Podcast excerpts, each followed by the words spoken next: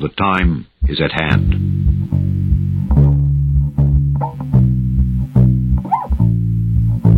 The Army Air Forces has announced that a flying disc has been found and is now in the possession of the Army. When we are successful, and we will be, we have a real chance at this new world order. But I am telling you right now, We need a great reset. And this, is, extremely, dangerous to our democracy. Babylon the Great is fallen, is fallen.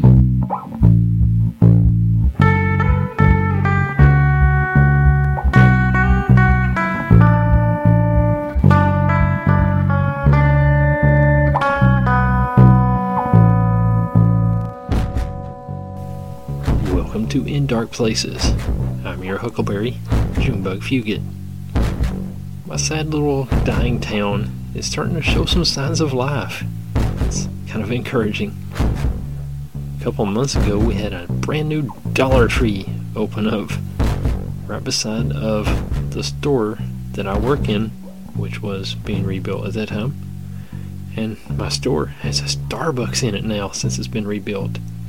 So we had the Dollar Tree and the Starbucks. And personally, Starbucks is kind of evil, and I don't drink anything from there. But I guess they're good for the economy. Don't know. We've got a brand new Burger King, which is pretty exciting to me because I love Burger King. And we used to have a Burger King at one time, back around 2000 or so, in a gas station. And it was only there for like a year maybe and then it shut down and we've not had a Burger King like ever in my town besides that one little time. So I would always have to get my Burger King from other towns in the neighboring vicinities. I love Burger King. And now we're getting a Papa John's inside that same gas station that used to have the Burger King. Hmm. kind of weird. But hey, Papa John's and there's new jobs coming into the town and everything and it's looking up for my little sad town. It's too bad that our mall has like 12 empty buildings.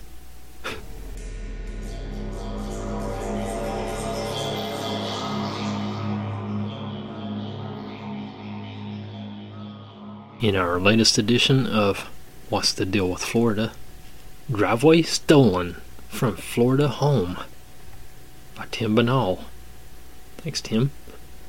A Florida woman was left scratching her head and understandably upset when the driveway to her home wound up vanishing due to the handiwork of a scheming miscreant. According to a local media report, the bizarre incident reportedly occurred early last month in an Orange County community where Amanda Brochu had recently put her residence up for sale. Shortly after listing the house, multiple contractors inexplicably visited the home to take measurements of her driveway. When asked why they were there, one of the individuals indicated that a man named Andre had inquired about replacing the concrete slab outside the residence. Bewildered by the strange situation, Brochu dutifully phoned the police, who tracked down the mysterious man and were told he just got the wrong address. Nothing else will happen again. Alas, it turned out that Andre was far from honest with the cops as the driveway to the residence disappeared a week later. I was in unbelievable, like, utter shock, Brochu's realtor, Rocky Sanchez said. I've never seen this before. I've never had this happen to myself or anyone in our office. Local authorities have launched an investigation into the strange case in hopes of figuring out who removed the driveway and why they pulled off the unfortunate vanishing act.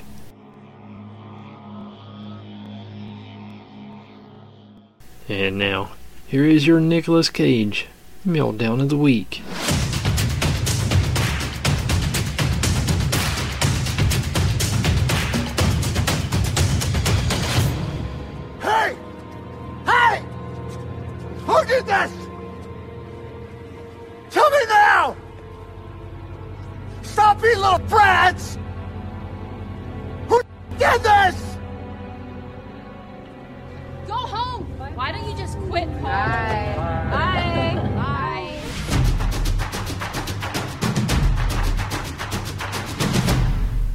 To date, Nicolas Cage has made 107 movies. And that was Meltdown number 103. There's no meltdowns in Fast Times at Ridgemont High, Snowden, Industrial Symphony number 1, or The Flash. I have used every Nicolas Cage meltdown of his 103 movies that feature meltdowns. So I've done all those movies. That was Dream Scenario, his latest movie. And I had to make an executive decision. Should I start watching the Nicolas Cage movies all over again and find multiple meltdowns from each movie? Or should I just wait until he releases a new movie? And upon contemplating this, I think the best decision will be to just wait until he puts out another movie. So it might be a while before we hear from Nick again. This week on the show, elves, gnomes, the wee folk.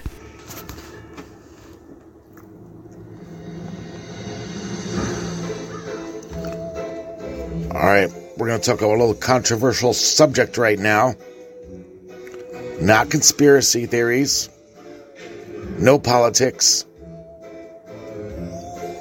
but midgets.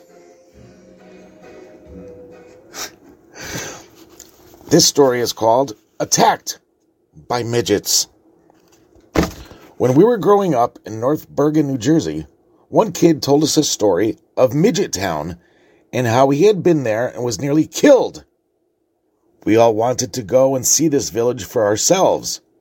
The kid was hesitant to show us, but he finally agreed.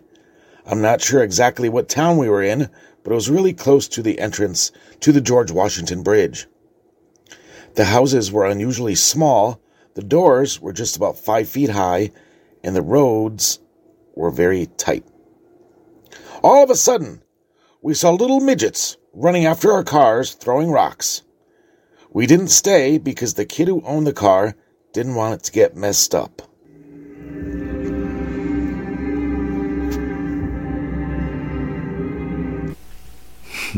Thanks, Jimmy. My brief encounter with an elf. Everything I am going to tell you is true, and I swear I was very scared.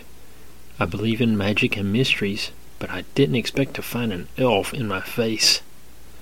One night, many years ago, I think it was between the years 2009 and 2011, I was between 20 and 22 years old.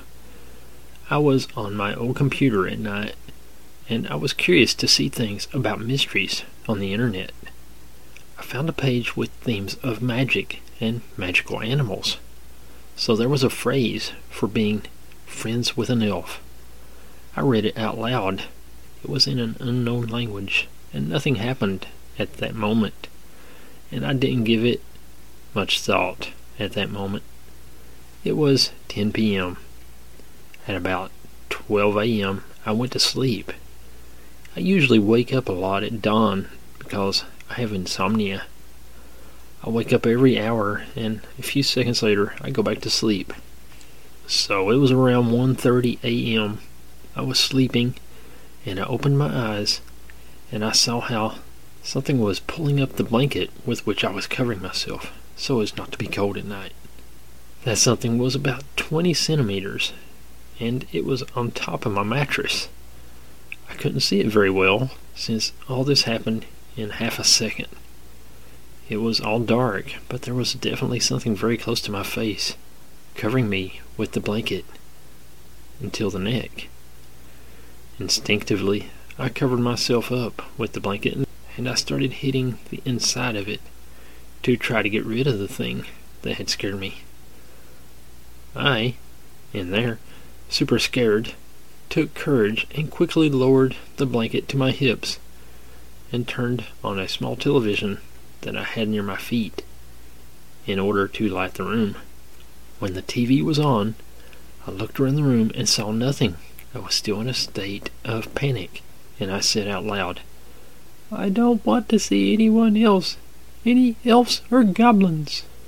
Since that night, nothing has appeared in my room. Two years later, I heard that my brother who slept in a nearby room, told me that he saw, out of the corner of his eye, a small elf, small and dark, running from his closed door to the also closed window. He also said that this happened in a split second. All this happened around 2 or 3 a.m. So I asked him when it happened. I did the math and I think it was the same day and night that I kicked that poor elf out of my room to never see him again. From the looks of it, elves can walk right through doors or windows when they're closed. Here's another story. This is called The Right to Bear Small Arms. Recently, I visited this small place and there were many, many little people there. I was driving by and heard bangs as I saw a few dwarfs. I thought they were throwing cans at my car, and when I got out to check the damage, it was much more than I had expected. I found nine bullet holes on the passenger side of my brand new car. I went to the police. They told me that I wasn't supposed to be down there and that any car that entered without a permit was shot at. If you go there late at night and honk your horn, a few select midgets come out and will literally chase you down. Now, not to sound funny or anything, but for little people, they sure can run. They chase you with baseball bats and knives until they have chased you out of their part of town. Now, don't be fooled, but there are no little houses. They live in the same size houses as everyone else. What is going on here? Hmm. Interesting. I hesitate to tell about this experience I had because the encounter was pretty brief and there isn't much to say, but I'm going to tell it anyway. Do tell. So, this took place in Washington State back in the summer of 2007 or 2008. I believe I was about 21 or 22 years old at the time. Lived in a suburban, middle class neighborhood, and like a lot of neighborhoods in Washington, it sort of has a forest type feel to it, with lots of trees and nature around. Anyway, my good friend lived about a mile away from where I lived, and it was a nice, simple walk back and forth, so that's what we usually did. I was at my friend's house late one night, and he fell asleep. I'd like to add that no drugs or alcohol had been consumed, and I was entirely sober. I'm still awake and getting hungry, so I was like, eh, I want to go home. It was about two or three in the morning at this point, but I'd done this plenty of times before, so it wasn't a big deal. Like I said earlier, this is in the middle of summer, so it's a nice night out, and I'm enjoying the walk home. I reach about the halfway point, and I'm on the sidewalk, passing in front of a small house, and under a streetlight, when I hear a sort of rustling sound, like grass or leaves being shifted around or moved through, and it had come from my direct right, somewhere from in front of the yard of this house. I stopped in my tracks and turned my head toward the noise I had heard absolutely expecting to see a cat or two, but instead, what I saw was about five feet away from me in the yard with a small, dead looking tree, maybe three feet tall, clinging to the side of the tree. It was a small humanoid, about a foot tall, looking right at me. The way it was clinging to that small tree, it's hard to put into words but it really sticks out in my mind. I just froze. I wasn't quite sure what I was seeing, but I could tell it was a small, skinny, little, naked humanoid with brownish skin. Although the streetlight gave everything a dirty yellow hue, and no hair, and I could see that it was looking at me.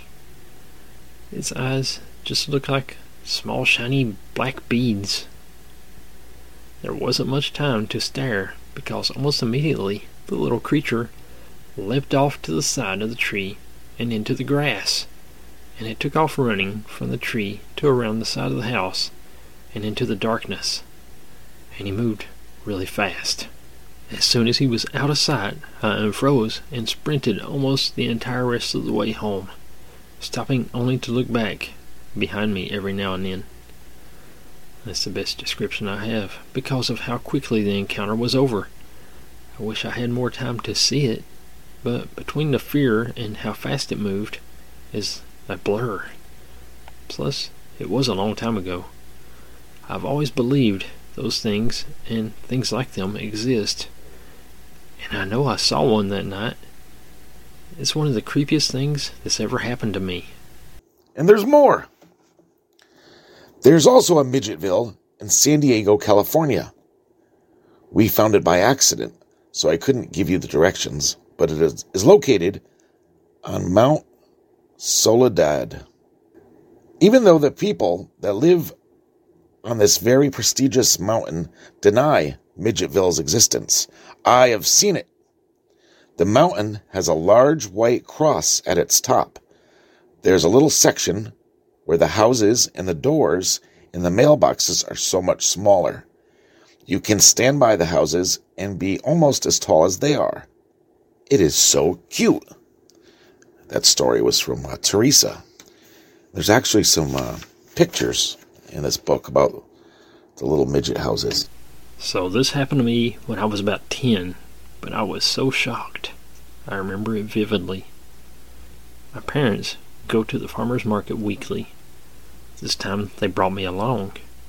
So this farmer's market was held on a big parking lot and on the ground here and there were some sorts of metal gratings and you could see the sewers. Anyway, I was always scared of walking on those grates as a kid because I thought I would fall in. But that day, the market was full. Not a lot of space to go around, and I had to walk over one of them. As I did, I looked down, and there was somebody down there looking back. He was small, he had pointy ears, but he had eyes that I can't forget. They were golden and so shiny. I looked at him, he looked at me for what seemed like an eternity. I was so shocked that I just kept on walking. When I went back to the car, I told my parents. I told everyone, but nobody would believe me. Till this day, nobody does. We believe you. It has even become a running joke amongst my friends, so I stopped talking about it altogether. It's the first time I've told this story in a decade. Trust me, reading it as an adult, I know how crazy, corny, and ridiculous it sounds, but I know it happened. Another thing, I don't know if it's important, but his stare was chilling.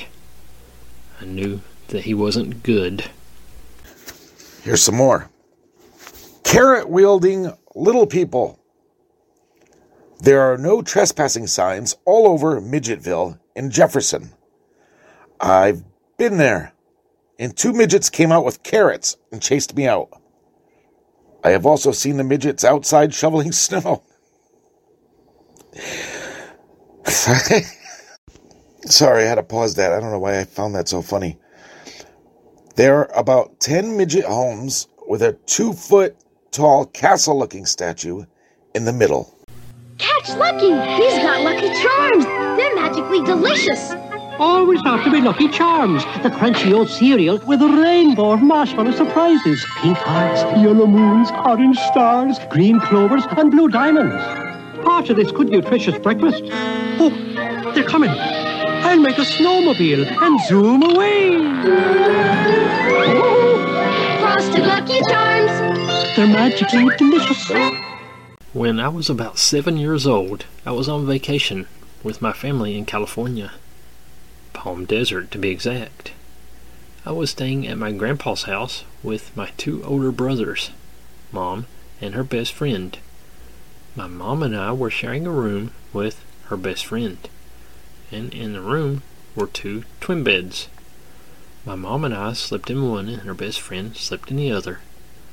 The bed we were in was right up against the corner of the room, and half of the bed was against the wall, which had a window right next to it.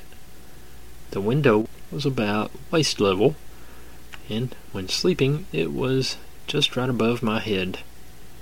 This particular night, I was sleeping facing the window, and my mom laid next to me. I awoke in the middle of the night, and everything seemed normal. The moonlight was shining in through the window.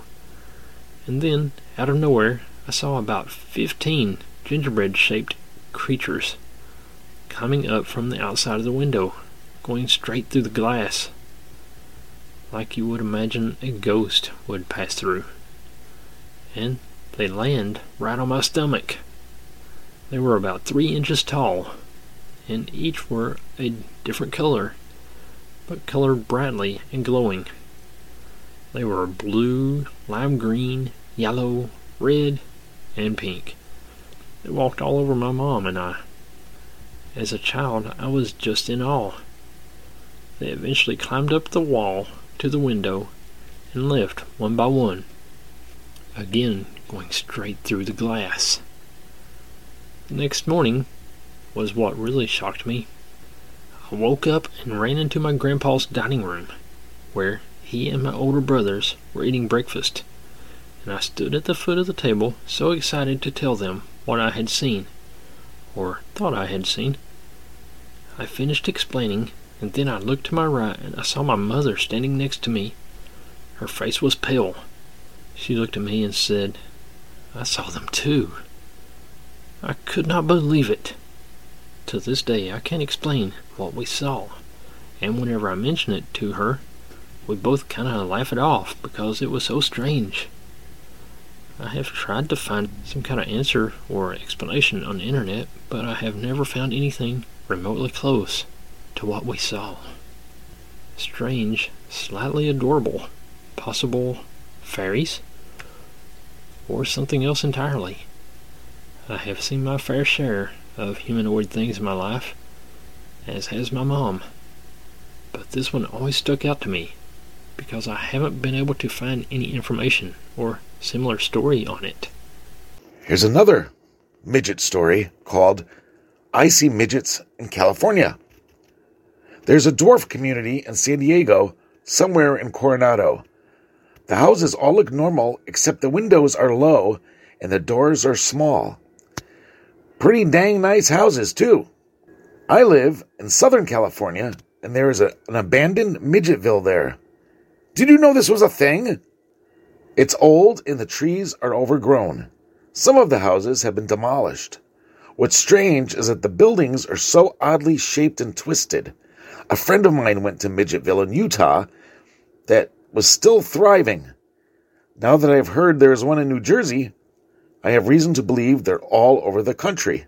I'm gonna, I'm gonna have nightmares tonight. I didn't know there's friggin' midgetvilles all over the country.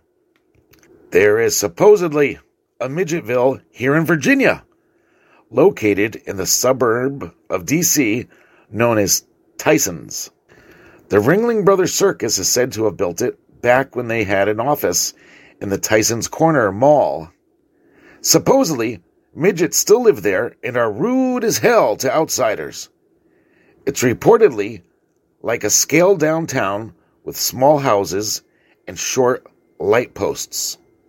When I was still in elementary school, me and my family used to spend all summer at my great uncle's house.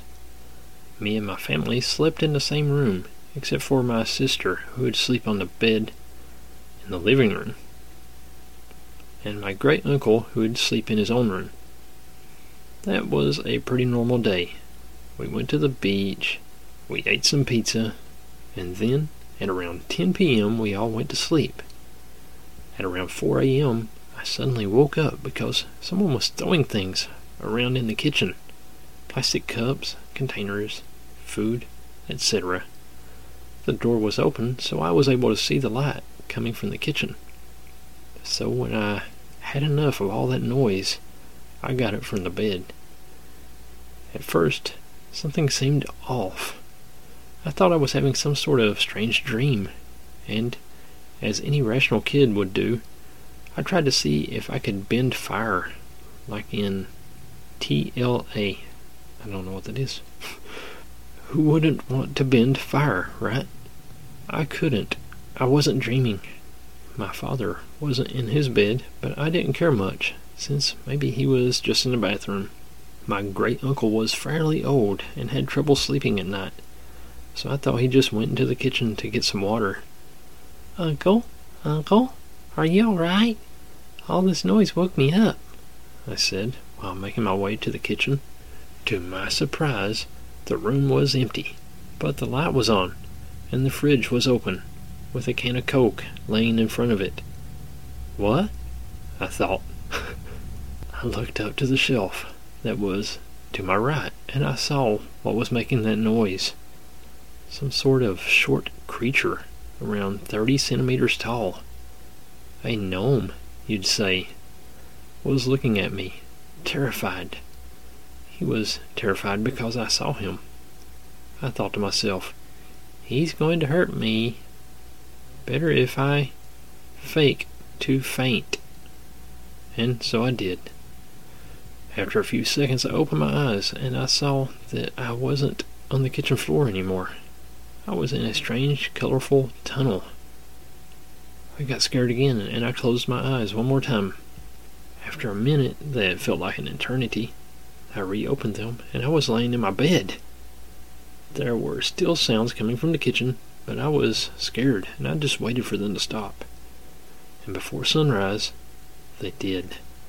That wasn't the only encounter I've had with that dude, but I never saw it again. I'd only hear him because I was, and am, too scared to see him again. I don't know what he was doing exactly, but I'm sure I wasn't supposed to see him. Midgetville is just a short hop from downtown. We have a Midgetville here in Ridley, Pennsylvania, across from Taylor Hospital. It's about 15 minutes from Philadelphia. Midgets, I mean little people, still reside in this private community and trespassing is prohibited. But there are ways of getting inside. Won't they leave these people alone? In this small town, the streets are tiny little streets and tiny little houses. Even the mailboxes are tiny. It's a must see. That was sent in by Carol. And I'm going to have my own personal story for you right now. So there's a convenience store here called Wawa. I think it's up in the Northeast. But uh, when I was going to college, I stopped in there to get a pack of cigarettes. And I I know I know it's wrong. So the only person uh, it's a place where you know they have the cash registers and they have another area where they make subs. So I needed a pack of cigarettes. The guy was behind at the sub station. Nobody else was in the store. So he uh, I guess he hopped off a little stool or something, came running over to the cash registers, and I swear this is what happened. He said, Can I help you? And he said, I'm all by myself. I said, Oh, shorthanded today. I immediately smacked myself invisibly over my head. And he said, Yeah. So then he said, What do you want? I said, A pack of Winston. Now, there's regulars and 100s. And he said, Which kind do you want? And I said, The short pack. That's twice in a matter of 10 seconds that I, I don't know why. I don't know why these things come out. I felt awful terrible. Thank you.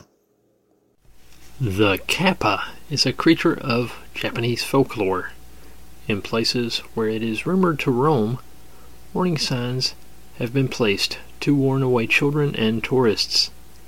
Kappas are water demons with incredible elastic arms.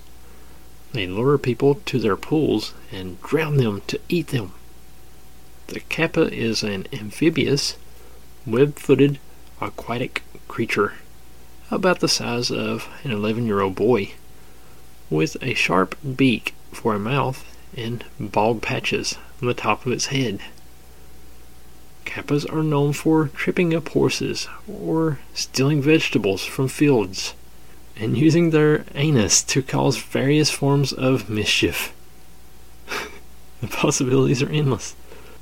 Children are told to not swim too far out in the rivers or the kappa will pull them under and suck the life energy out of them. Kappas receive their power from a depression in their head that holds water. The easiest way to trip one up is to bow. When the kappa returns the bow, water spills from its head and it loses its powers. There are two ways to stop these demons from eating you. The only thing they love to eat more than human flesh, particularly the livers, are cucumbers. They even sneak out of their habitat just to get a cucumber.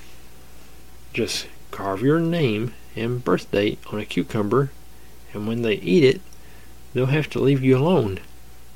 Another way is to take advantage of the hollow in her head, as previously noted. The yellow brick road leads to Salt Lake City. In Salt Lake City, Utah, the term hobbit is not so much about Tolkien movies and books as about a strange and dangerous neighborhood in the northeast corner of town. For decades, rumors have swirled about a diminutive community known as Hobbitville, a secluded, guarded portion of Salt Lake City supposedly inhabited exclusively by dwarfs who built their house in a private neighborhood away from judgmental eyes. Local teens often become enraptured with this story and go on late night rides to see Hobbitville for themselves. The stories they bring back are unusually strange and often frightening. Here comes a snowblower. One rumor has it that the hobbits have created a system of communication to alert each other in the presence of outsiders and yell to each other in a strange dialect. They will also confront intruders often throwing vegetables and food at them. In fact, it's said that they have cultivated large stockpiles of foods for the express purpose of pelting the curious with them. Some stories say that the hobbits are very vicious and have killed intruders. A large, unkempt man called the Ogre also patrols the area. There are many no trespassing signs posted throughout the neighborhood, and Hobbitville is patrolled by both police and private security, not to mention the ogre. Whether or not little people really are living there, big fines are levied against those caught exploring this mythical land after dark. I have a super vivid memory from when I was really young, like six or eight. I lived on Long Island, and my parents took me and my little brother to the beach all the time. I grew up around oceans and water, so my parents trusted me to run around the shore without too much supervision, as long as I didn't swim where I couldn't reach the bottom. I remember I was collecting shells and rocks on the bay while my mom was feeding my little brother, and I climbed around these huge brown rocks that were halfway in the water. There was a boy who looked about a little older than me, sitting in the middle of the rocks. I didn't really think it was weird because I was like seven, and I just asked him what he was doing. He didn't say anything, but he smiled and picked up a few shells from the water and put them in my bucket. When he came more into the light, he looked super pale, almost light blue, and his hair looked like green clumpy seaweed. His eyes were huge and black, but I thought it's rude to comment on what people look like, so I didn't say anything. I just hopped off the rocks into the shallow water, but he followed me. He said something to me, but it wasn't in English, and he just kept going into the deep water and bringing me cool shells. My mom called for me to leave, and I said bye to the kid and thanks for the shells, and I walked up the shore to my mom. I told her about the boy, but she said she didn't see anyone, even though she was watching me. I don't know. I did have a pretty active imagination as a kid, but I remember this so vividly. I'm really into mythology. Now, as an adult, I can't help to think that maybe he was some sort of water fairy or merperson or something. Or maybe just a weird boy who was good at swimming and needed a hairbrush. My mom not seeing him could mean that I imagined him. Or that whole thing about fairies only letting children see them. We'll have to go to our judges on that one. Can we allow that story? One more. This one's called Rich and Retired and Living in Midgetville. In high school, we all knew about Midgetville, which was supposedly to be somewhere in eastern Maryland. A bunch of rich midget actors from The Wizard of Oz retired there and built a completely miniaturized neighborhood of suburban excellence. But because they built the town in an isolated, hard to find place, the residents went insane, and their inbred children have insatiable desires for mischief and blood. They wait in the trees in front of their homes and jump down on lost motorists and bite their eyes. Holy mackerels! When I was pretty young, my grandmother, on my dad's side, had bought me a small playhouse that she kept in her yard, and I would play in it whenever I went over there, during the warm months at least. I kept other toys that stayed in her house there as well. She never believed me and thought I was just making things up to get myself out of trouble, like kids do. Around early or mid spring, toys would go missing from my playhouse. She would always blame the neighborhood kids or me and say I was just making excuses. But I told her because leprechauns, that's what I called them at least, were taking the things. Of course, I can't really blame her for not believing me. But I didn't just come up with the story out of nowhere. I saw it. I was still pretty young, as I mentioned, so I wasn't allowed out past dark. But I loved lightning bugs. I still do, actually. But that's besides the point. Since they usually came out right around when I would be called inside, I'd often watch them through the windows on at least one occasion, I saw what I thought was a lightning bug moving sort of strangely, bobbing more than flying, and the light was constant instead of blinking. I thought it was just some super firefly and got excited and stood on my toes to get a better look at it. Turns out the light was constant because it was the light of a pipe and a small little man with a beard and a hat not a pointed one, but more of a flattish one, was scurrying across the yard, carrying what looked like one of the small rubber ducks I'd left in the playhouse.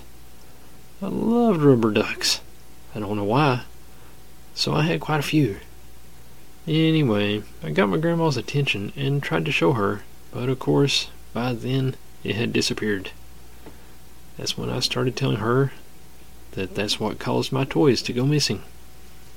And wouldn't you know it, we're a little short on time. Sorry. We'll see you again right here next week. Thanks as always, Jimmy Haunted. Thank you for listening. Have a great night. Have a good time. Be careful. God bless.